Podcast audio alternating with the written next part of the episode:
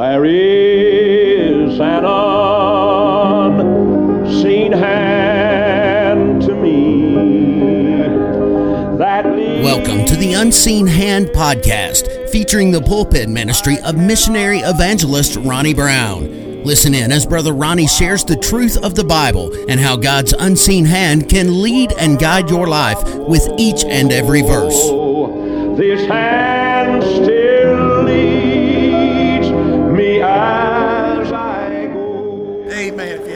Bibles, take them to the book of Jonah, Jonah chapter number four, and we'll continue and pray that God's Spirit will continue to work in hearts. Jonah chapter number four, as you're turning, please stand, honor and reverence the Word of God, and we pray that God continues to work in hearts. Amen.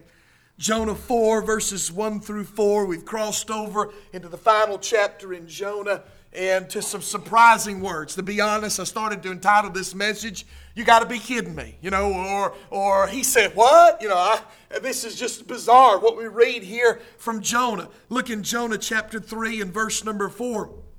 But it displeased Jonah exceedingly, it being the conversion of an entire city. It displeased Jonah exceedingly, and he was very angry. And he prayed unto the Lord and said, I pray thee, O Lord, was not this my saying when I was yet in my country? Therefore I fled before unto Tarshish, for I knew that thou art a gracious God and merciful, slow to anger, and great and of great kindness, and repentest thee of the evil. Therefore now, O Lord, take, I beseech thee, my life from me, for it is better for me to die than to live. Then said the Lord, Doest thou well to be angry? You can be seated. Let's go to the Lord in prayer. I want to preach to you on this subject this morning digging up bones. Digging up bones. You'll see what I'm talking about in a minute. Let's go to the Lord in prayer. Heavenly Father, sweet Holy Spirit, we pray that you would come once again and continue to speak to our hearts.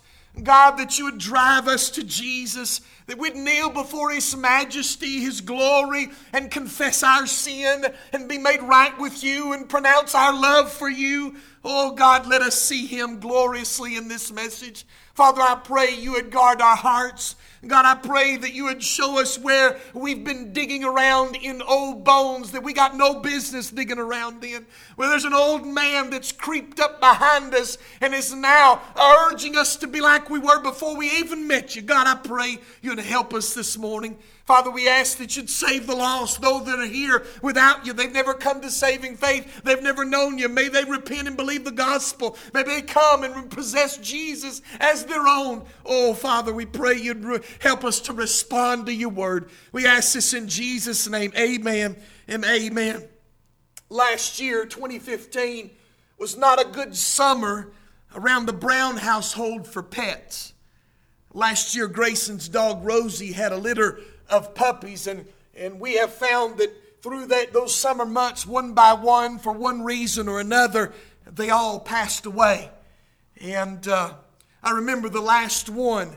It was on a Wednesday, and uh, it gotten hit by a car, and I knew by the screeching of tires out in front of our house something bad had happened. I went out there to find the little puppy dead on the road, and I picked it up, and and I, my heart was broken. I, I, just I don't know how much more our family could take take of these uh, pets dying on us and these little puppies getting killed. But I took it out in the woods, and I said, "Well, I'll bury it after church. I'll I'll put it in a grave and bury it." And so after church, I went out there. It was it was about this time. It was blazing hot in the in those woods, and I I took a shovel and and, and dug a little shallow grave, and I I placed the puppy down in that grave and covered it over, and quickly went inside the house. Several days later, I recognized that my newly purchased glasses were missing. I couldn't find them anywhere. I looked all over the house, and the last, the last time I remembered having them was on Wednesday night when I had preached, and I'd, I'd put them in my shirt pocket as I do often. And, and so when I went out to those woods, I no doubt had my glasses in my pocket. So my deduction was that my glasses are out in the woods.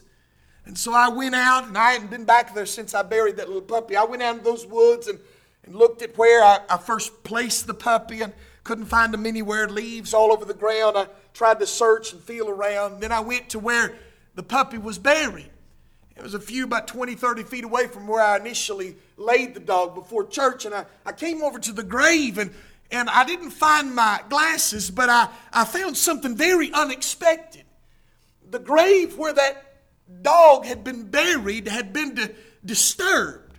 I saw footprints all around the, the grave, and, and it looked like parts of the uh, of the, the burial the dirt had been moved and something was digging around uh, that, that burial site no doubt drawn by the smell of decay I, I hadn't dug it all that deep well i didn't want that precious dog to be disturbed. So what I did is I went into the shed and got me a big shovel and I, I dumped as much dirt on top of uh, what I'd already done as I could to try to make a big mound of dirt. And then I took a, a bunch of sticks and as many rocks as I could find nearby and placed it on top. I didn't want nobody, no, no animal to disturb uh, that little puppy. And, and it had already been through enough. And so I was just kind of covering the, the dog over. You know, when we come to Jonah chapter number four and verse number one, I believe that we would all agree that Jonah said something shocking. If you're reading Jonah for the first time and you come to chapter 4 and verse number 1, I imagine that it would have taken your breath away. We may ask ourselves, is this the same guy that was in chapter number 2 and 3? We may well think of that old man Jonah, the old Jonah in chapter number one. He's more like what this man is in chapter number four. That old Jonah, you remember him? Running, rebellious, self righteous. Uh, this old Jonah was supposed to be dead and gone after that whole experience with the whale. We might think that this man uh, that, uh, that had learned his lesson would now celebrate what took place. God's mercy bestowed upon this wicked city, Nineveh. But something has gone and disturbed the, that old grave and dug that old Jonah up. Something's gone poking around where that old man Jonah, the pre whale Jonah, the pre deep sea diving Jonah. Something has found him, and that old Jonah has been let loose. You know, anyone that is in Christ Jesus is a new creature. Second Corinthians 5:17 says, tells us, therefore, if any man be in Christ, he's a new creature. All things are passed away. Behold, all things have become new. Amen. God saved me. I'm not the same person I was before then. He changed me inside out, did a, did a radical work of salvation. I'm not that same person. He took an old blasphemous, he took an old prideful, arrogant man, young man, and broke him and made him somebody different. I ain't perfect. Don't ever set me up as perfect, but I ain't the same. But I know as well as probably you do too that deep down there's an old man in there. Deep down, there's a Ronnie Brown that was that, uh, that that likes to rear his ugly head every now and then, and he sure looks a whole lot like that guy that I was before I got saved. You know, the world, the flesh, my flesh, the part of me that ain't saved, still got problems. The devil, he likes to poke around that old grave and wants to dig that old man up. Hey, this is doctrinal teaching. I'm just not making this up. Listen to what Paul said. Paul was aware of this, this, uh, uh, this part of our spiritual life. He wrote in Ephesians 4.22 that ye put off concerning the former conversation the old man that is corrupt according to the deceitful lust. Colossians 3 9, lie not to one another, seeing that ye have put off the old man with his deeds. Put off. That's action words. That's something you and I do. That's not just something that the Holy Spirit does in regenerating work. There's still work to put off that old man. And if you can put off that old man, then that old man can be put on, can't it?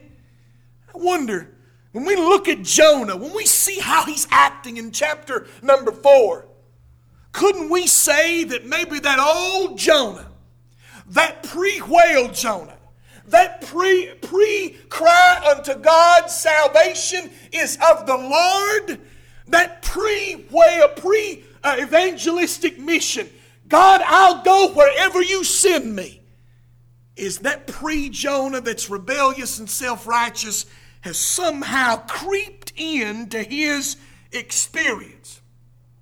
Every one of us need to be aware that there's an old man or an old woman or an old uh, person that we used to be still dwelling deep down in our flesh. And he can come out in our actions, in our attitudes to reflect our pre conversion state. He's still there. And if we let him loose, if we let him run rampant, if he gets out of that grave and starts pulling my strings, I'm telling you, I can act a whole lot like I did before I got saved. I'm not talking salvation is an act, I'm talking about an influence, a devilish, fleshly influence that must be controlled. He must be contained. And by the power and the Spirit of God, by my persistent walking after Jesus, can. But in often cases, sometimes he can let loose. And these four verses give us four descriptions that will help us put off that old man. You say, Brother Ronnie, be honest with you. Right now, where I am, how I live, what I do, my communication, my language, my dress, how I live, how I conduct myself ain't a whole lot different than when I repented and put my faith and trust in Jesus Christ. Now, there's two things here. Number one, is either you didn't really trust Jesus Christ as Lord, you ain't never been saved. Or number two, You've let this old man get out of that grave and start conducting your life when he ought to be taken and put on a cross again and killed again and put down in a grave. So I believe as we look at Jonah, his, his old man coming to bear, those old bones coming up and, and conducting Jonah like he was before God encountered him in that whale. I believe we can learn some lessons on how to put off, put off that old man. Number one, I want you to see the first description Jonah's displeasure toward God. You want to know when the old man is really taking over? It's when you look at God and say, you know, I don't like how you do things. I don't care for how this all ended up at all. Notice verse number one, Jonah 4, verse number 1. But it displeased Jonah exceedingly, and he was very angry. A city filled with as, as many as some estimate over a million people were awakened to God's demands and turned from their sin to trust God. There is absolutely nothing that a person that believes in God should be angry about. Now, an atheist might get mad about that. You know, an ardent pagan in another city might get mad that they turned. But a person that believes in God and Jehovah, they ain't nothing. They ain't no reason in the world they should get mad. Well, not according to Jonah. He had an entirely different perspective on these events. And the outcome, the bottom line, is that he was angry at God. You know, in this verse, there is a sense that Jonah accuses God of doing that which is evil. Jonah, without any hesitation, says to God, God, what you've done is wrong. It's sinful. It's evil. You study the language in this verse, you'll find a hint that he's saying to God, What you've done was sinful. What you've done in mercy and grace was wrong, God. In Jonah's mind, God was being evil and not in not by over by not overturning Nineveh. Listen, David David, the great King David, had sinned and experienced the recompense of sin. He was chastened. That baby of Bathsheba died, and the sword never left his house, house from then on out. David suffered those, uh, those uh, chastisements. Why should Nineveh experience these consequences of sin? That's his point of view. Jonah was mad too. Look at verse number three. It said, It displeased Jonah exceedingly, and he was very angry. Woo, he was hot. The word angry there means to burn with fire, it means to be red like the coals of a fire. He was hot. It means to glow. In Luke 9, there was a scene where Jesus passed by a city of Samaritans and was men went ahead of time to prepare for Jesus to come and they rejected those men. They said, "We don't want Jesus here." Word got back to James and John and they asked Jesus, "Jesus, should we call down fire and brimstone and burn that city up?" I mean, they were livid. Their master wasn't even permitted to walk into the town. They were hot. They were mad because Jesus was not received. Jonah was angry because God's message was received. It didn't make any sense. Even though James and John were wrong, Jesus said, You know not spirit what, uh, what ye are of. At least they had some reason to be mad. Jonah had none. Jonah had no reason whatsoever to be mad. You know, Jonah is the embodiment of the unforgiving servant in Matthew chapter number 18. You remember that story? It's one of my favorite in the scriptures. Uh, this, this man, this servant, uh, comes to a king and he owes him basically the debt of a uh, our national debt, trillions of dollars in today's money. A debt he could not pay in a thousand lifetimes. He could not pay it off. And the king forgave him that debt. He cried and said, Oh, I'll work, king. I promise I'll try to pay off the debt. The king had mercy, and the king forgave the debt and let him go free. He walks out on the street. You know the story. We know what happens.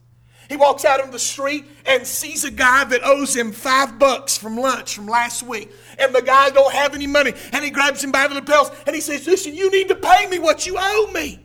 And he said, I can't, man. Give me some time. I'll pay it off. No, you're going to jail and put him in debtor's prison. That is exactly the way Jonah is acting right here, right now. Jonah's been forgiven so much.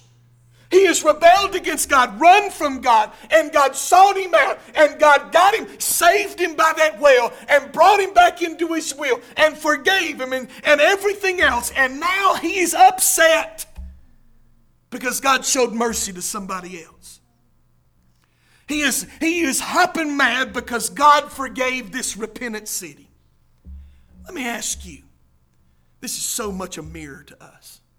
Let me ask you you ever got mad at God for the way He did things? Did you ever, did you ever get upset at God, the way God providentially shapes the present?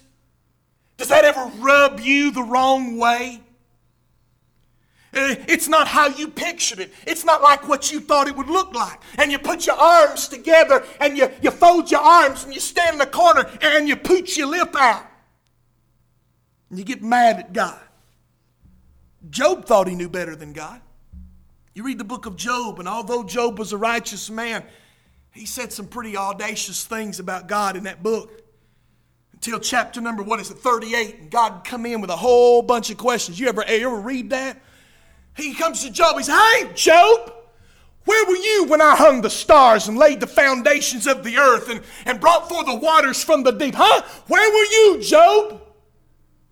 But you know, that's the old sin of Adam that we all like to have. Is we, like, we think we know more than God. We think we know better than God.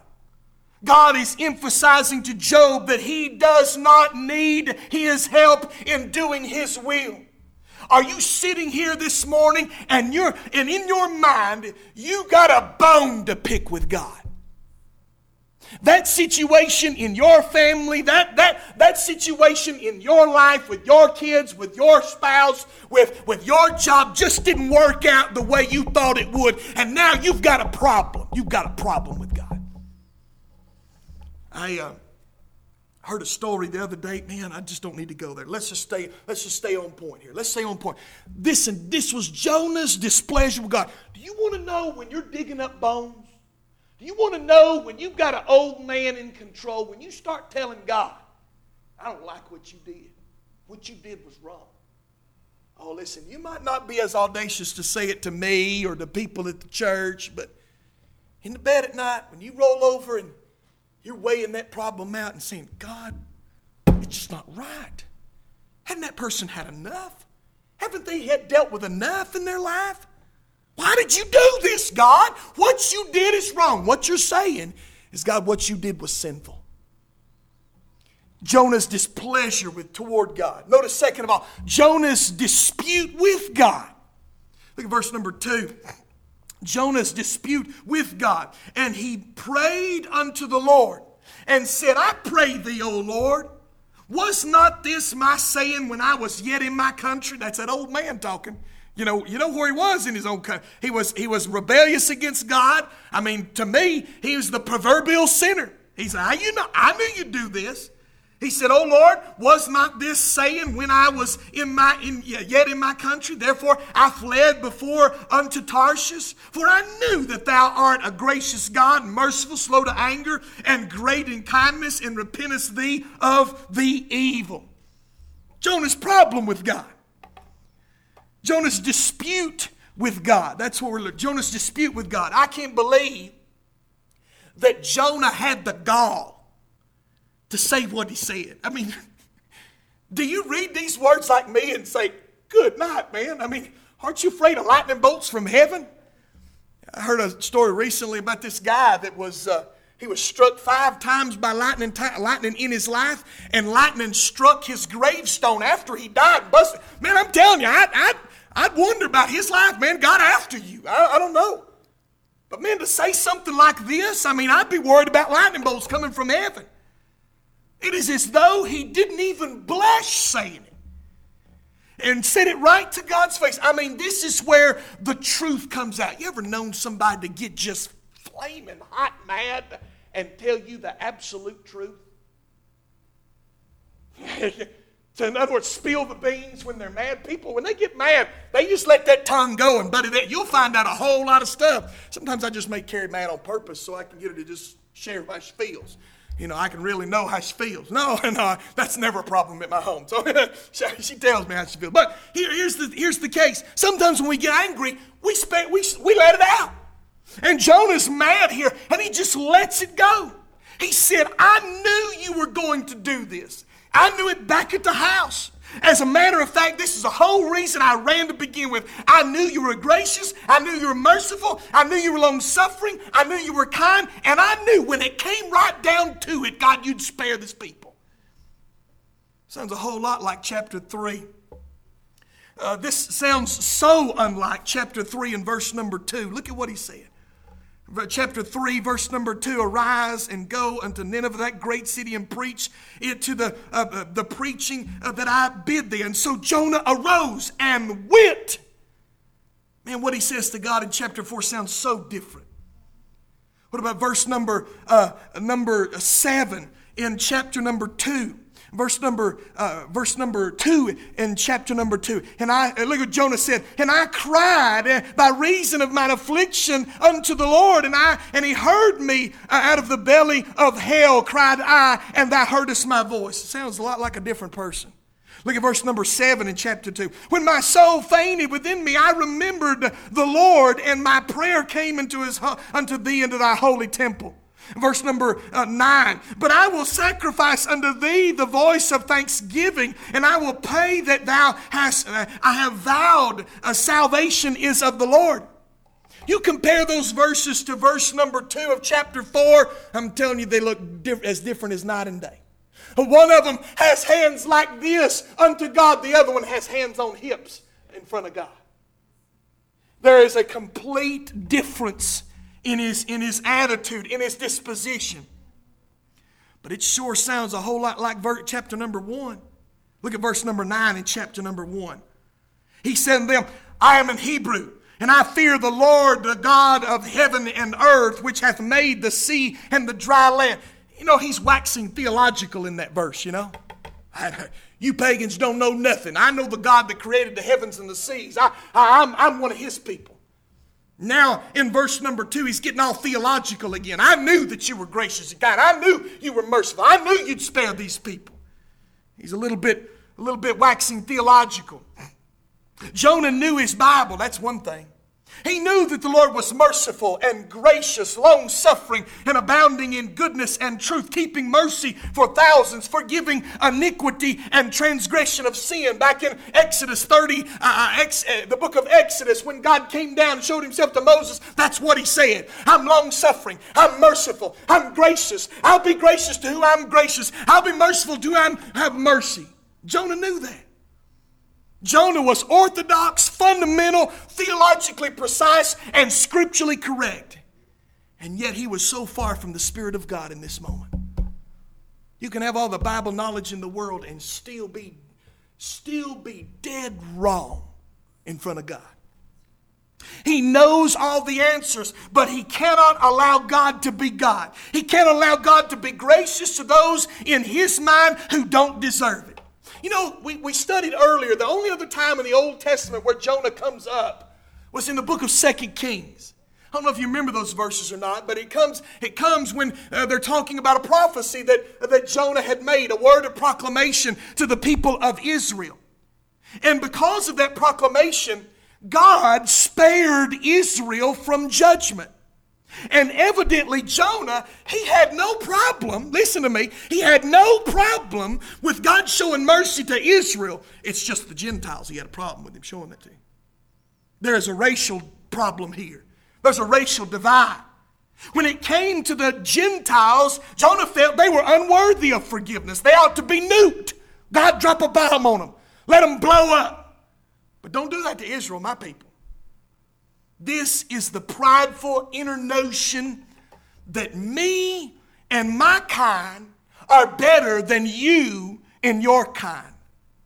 That this tendency is in every one of us to raise ourselves up over people, other people, whether it be because of what? Race, class, economy, geography, denomination, conviction, any myriad of little, little distinguishing traits. We can look down our sanctimonious nose at somebody else. That's what Jonah's doing. He's acting like he's the one that ought to be God. That he's the one that ought to know who gets mercy and who gets wrath. You see, uh, this, uh, and, and Jonah here, he seems to forget that just a few chapters ago he was sinking in the depths of his sin to the bottom of the ocean. He had he, he had death mark all over him and god came to where he was and god sent a fish and saved him and preserved his life. Jonah wasn't worth shooting when god found him and neither were you. You got no business raising yourself up over anybody else over any class of people, over any racial distinction.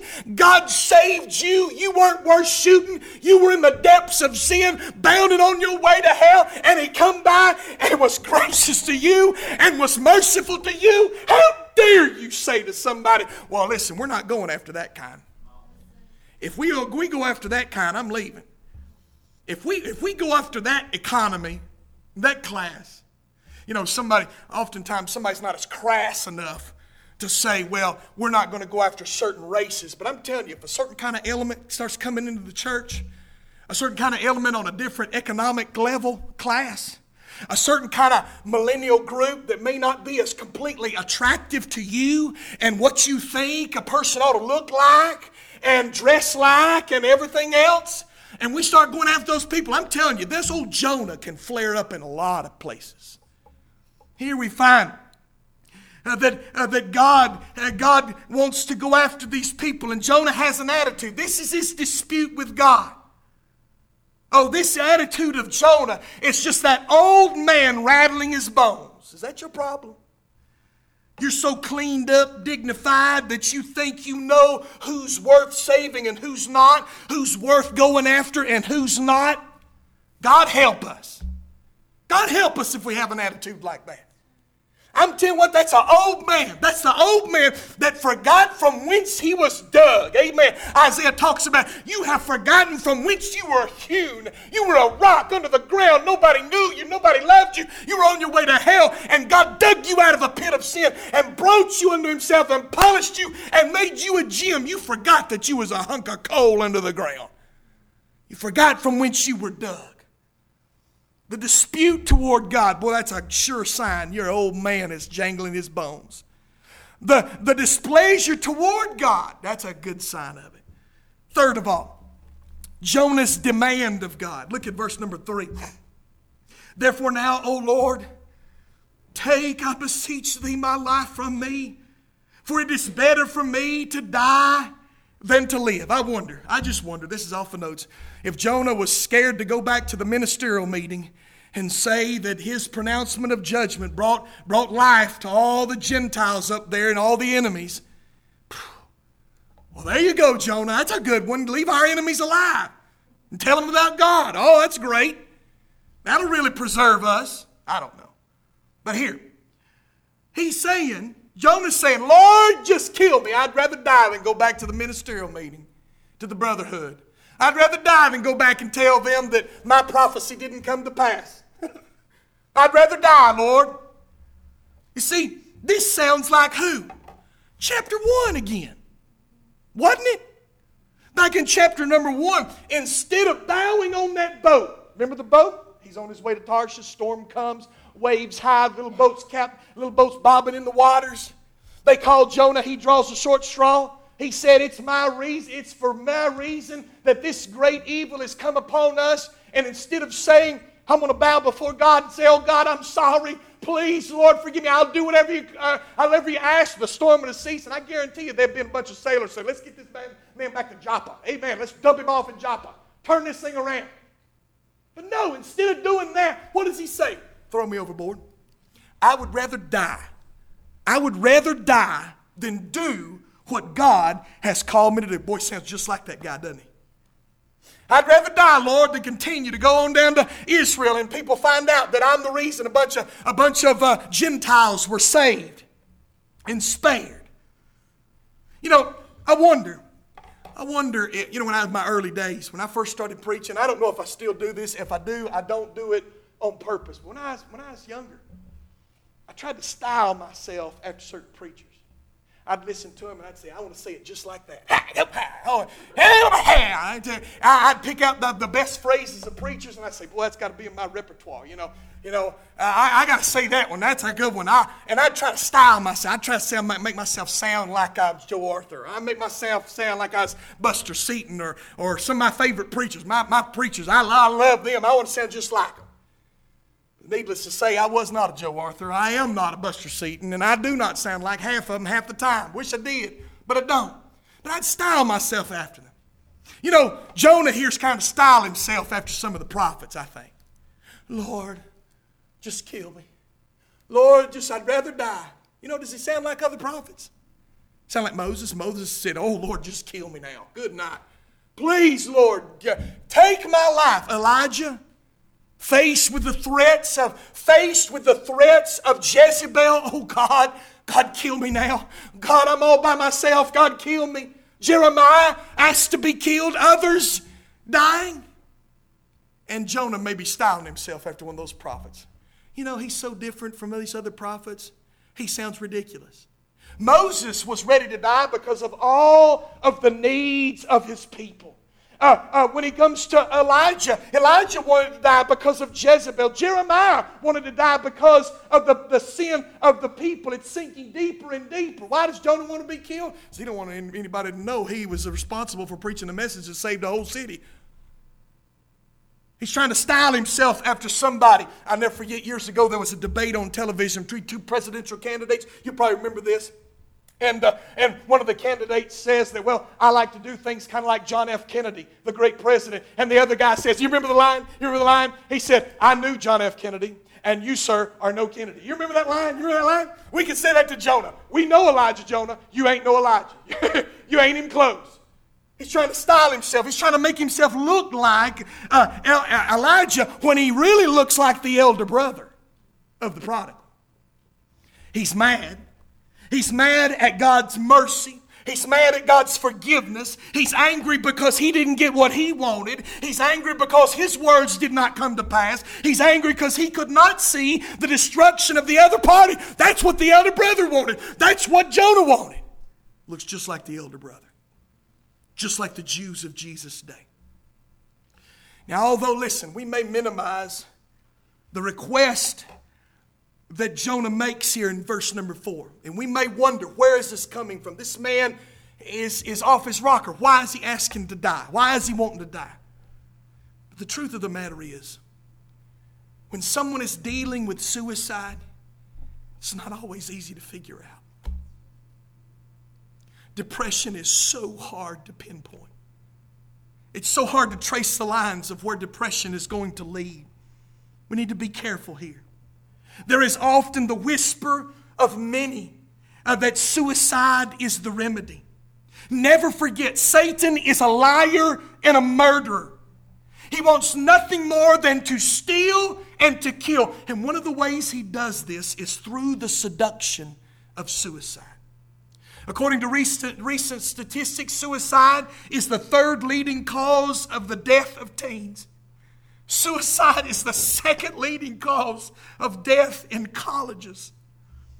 Every day, there are approximately 11 youth suicides. Every two hours and 11 minutes, a person uh, under the age of 25 commits suicide. For every suicide completion, there are between 50 and 200 attempts for people to kill themselves. Suicide is a seductress that comes to our ears and whispers, I'll take your pain away. I'll give you relief. You can get revenge on the people that have done you wrong. I will cause people to wail and cry over you. Listen, those whispers are a lie. I don't care how young you are this morning, you need to listen to my voice. The whispers of that voice within that tells you to take your life is a liar. He is a bloodthirsty Satan who wants nothing to do but to snuff your young life out. Your life is a gift from God a treasure of experiences, a great expanse of expectations. Yes, there are difficulties. Yes, there are griefs, but they pale in comparisons to the joys and pleasures that God gives in, in, in common grace. You may be lost as a ball in high weeds this morning, but I pray to God you'd listen to me. Your life is precious and worth living. And yes, there's sorrows and problems, but the joys that God gives us in common grace are well worth living a life. You're looking at a preacher that over that nearly nearly a year ago, unbeknownst to my family and unbeknownst to my wife, dealt seriously with this seductress. Could come and whisper, you know, things would lay a lot better off if you weren't here. You could get some rest. You could be done with this frustration. You'll go to heaven. You'd meet God. Isn't that what you want? It is a seductress that wants to draw us into a web of such displeasure for God, from God. Jonah's demand from God was demented. And when an old man is in charge, when your old man and that old sin and that nature of sin takes over, and you're not following in Jesus' steps, but He's the one pulling the strings, I want you to know He'll want to take you to a place called death. He want to render you lifeless in the, in the conflict of the kingdom of God in this world. Jonah's dispute towards God, Jonah's displeasure uh, with God, Jonah's demand of God. Finally, Jonah's dialogue from God. Look at verse 4. Then said the Lord, Dost thou, doest thou well to be angry? You know, to be honest, Jonah better be glad I'm not God. Because if I if, if, if, if he would have had the audacity to say what he did to me, I would have took all the wrath I'd had planned for Nineveh and dumped it on Jonah's head. Squash. Be done with it. I'm tired of dealing with you. You whining prophet. I want you gone. How dare he? But what is God's reaction? Did God rain down fire and brimstone on this prophet? No. He makes a simple statement. Better than that, he asks a probing question. I'm so glad God, God is as long suffering with saints as he is with sinners. If there's anything this book of Jonah shows us, it is the depths of God's love and his compassion toward this man. I mean, I, I, can't. If, if a man would have asked me, I would have killed, I would have taken him out if I'd been God. I would have given him what he wants. The, the heart of God swells to have mercy on vile Ninevites, and it also swells to have mercy on eyesore Jonahs like you and me. Because I want you to understand, we may stand back and look at Jonah and say, ooh, yuck. But I want you to know Jonah is a reflection of us. He's a reflection of who we are, who we can be, who we become. If we're not pursuing Christ, if we're not following in His steps, we can become an old man just like we were before. The sheen and the beauty of a new life in Christ can be tarnished by the strings of an old man. No, no. There are so many times that my old man that old self gets up out of a grave and he shakes the dust and dirt from his bones and he grabs my elbows in my hands and my knees and wants me to dance to his old dance, wants me to do what he used to do, wants me to walk down the path I used to walk. He wants that from me. He wants me to be that person that I was when I was lost. Those old attitudes those old actions in life that's supposed to be dead and gone, they'll begin to creep in on my back. In the back of my mind, I'll begin to start thinking like that old man. God has a way of getting through with a message through conversation, through conversion. I mean, through uh, God, and, and God has a way uh, through a message, through a conversation, through a devotion. God has a way of bringing it to light and questioning questioning me on the matter. You know, I'm okay. I'm okay. I'm okay until God starts asking me questions. I can bump along, I can be okay. But when God starts asking me, why did you act that way? What, why did you say that? Why are you thinking that? When He starts asking me questions and probing deeply below the surface, and God has a tendency to get right to the heart of the matter. Have you, have you had God ask you questions while I'm preaching, while you're reading the Bible, while you're driving down the road? Why you been doing this? Why do you feel that way towards that person? Why is there such a streak of bitterness through your life? Why are you still, you know, there are, there are, there are Goliaths that we will face in life and we will think that we have slain them and they lie cold in the grave only to find five, six years down the road that they have the power and ability to come back and face us again. God asks questions Why are you angry? Dost thou well to be angry? God is saying to Jonah, Is it right? Is it right for you to be angry? Are you able to really justify your anger? Let me ask you. Do you have the right to be angry at that person? Do you have the right to be bitter at that person? Do you have the right to want to have the, God's judgment rain down on them? It was our sin that put Jesus on the cross. You're a guilty party just like they are. You deserve no more grace than they do. If God showed His love and mercy towards them, and yet, while they were yet sinners, Christ died for them on the cross, and He did the same for you. Why would you not show that same mercy to them? If God forgave you so great a debt, is it right for you to be angry? Is it right for you to live the way you live after Christ has done so much for you? Is it right for you to ignore God in so many avenues of your life when He bled and suffered? And is it right? Is it right for you to, to be this way? Is it right for you to ask this? God's asking you. It was our sin that put him on the cross. We were murderers of his sinless son, and yet he, through the gospel, calls us his children, his sons, his daughters of God. How can you condemn others when you yourself have been freed? You may be here lost today. You're, you're lost today, and you are angry at God. You believe him, you, be, you blame Him for the events of your life, and God quietly and tenderly asks you, Dost thou do rightly? Is it right for you to be angry? He's given you pleasures and grace eh, and, and joys in common grace. He's been kind to you. And sure, He's not given you everything you want, but what child does get everything they want? More importantly, He's withheld everything that you deserve all the wrath and rebellious uh, judgment that he should have poured out on you in a lifetime, he's held back, held back, spared you.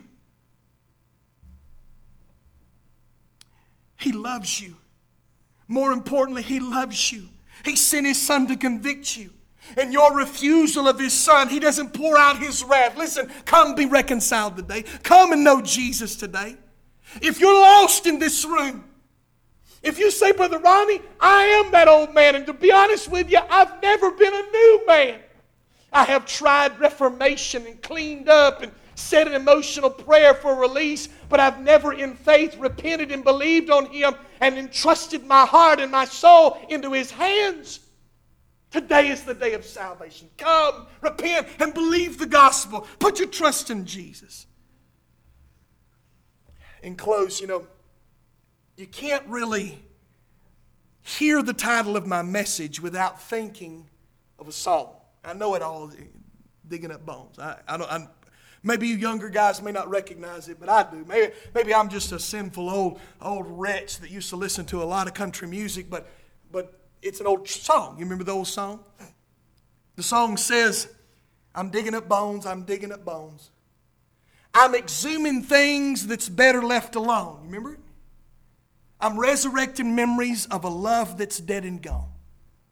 Many of us have found the same thing happening to us. Forces from hell have disturbed the grave of an old man, and instead of love, uh, instead of love, as the song says, we're digging at a life that ought to be dead and gone and buried and never show its ugly face again. And yet we're allowing something to pull it out of that grave. We're allowing it once again to pull the strings on us. We're allowing it to rest itself on our back and live an old life. Romans 6 6, knowing this, that our old man is crucified with him, and that the body of sin might be destroyed, that henceforth we should not serve sin. Paul says at conversion, the old man is crucified, but he likes to hop down off that cross and put himself on you and make you the servant of sin again. You need to do what Carrie says take the nail, take the hammer, and nail it to the cross. If you're not right, get right today, put it back on the cross, nail it there, be done with an old man, and live a new life. Don't, don't have people look at you and say, ah, that's the same old, that's the same old so and so I remember. May that be the furthest thing from their mind. Don't be that old man. Put off like a garment. Take off the old man. Put it away and follow Jesus. Come after him. Jonah was so wrong. So wrong. I had one preacher that was entitled his message, I can't remember the whole thing, but he was flat out wrong. Flat out wrong.